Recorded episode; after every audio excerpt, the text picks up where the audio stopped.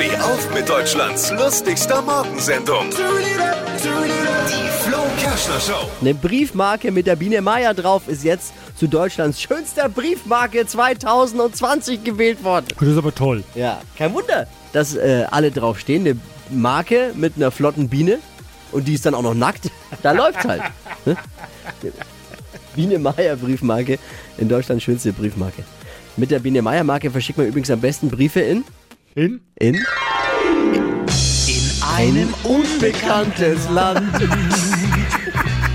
vor gar nicht allzu langer Zeit. Auf Platz 2 ist übrigens äh, eine Briefmarke mit den Figuren der Sesamstraße gelandet. Sieht so aus, als hätten da vor allem Kinder abgestimmt, obwohl die gar nicht mehr wissen, was eine Briefmarke ist. Es stimmt. Was hat Flo heute Morgen noch so erzählt? Jetzt neu. Alle Gags der Show in einem Podcast. Podcast Flo's Gags des Tages. Klick jetzt, hitradio n1.de.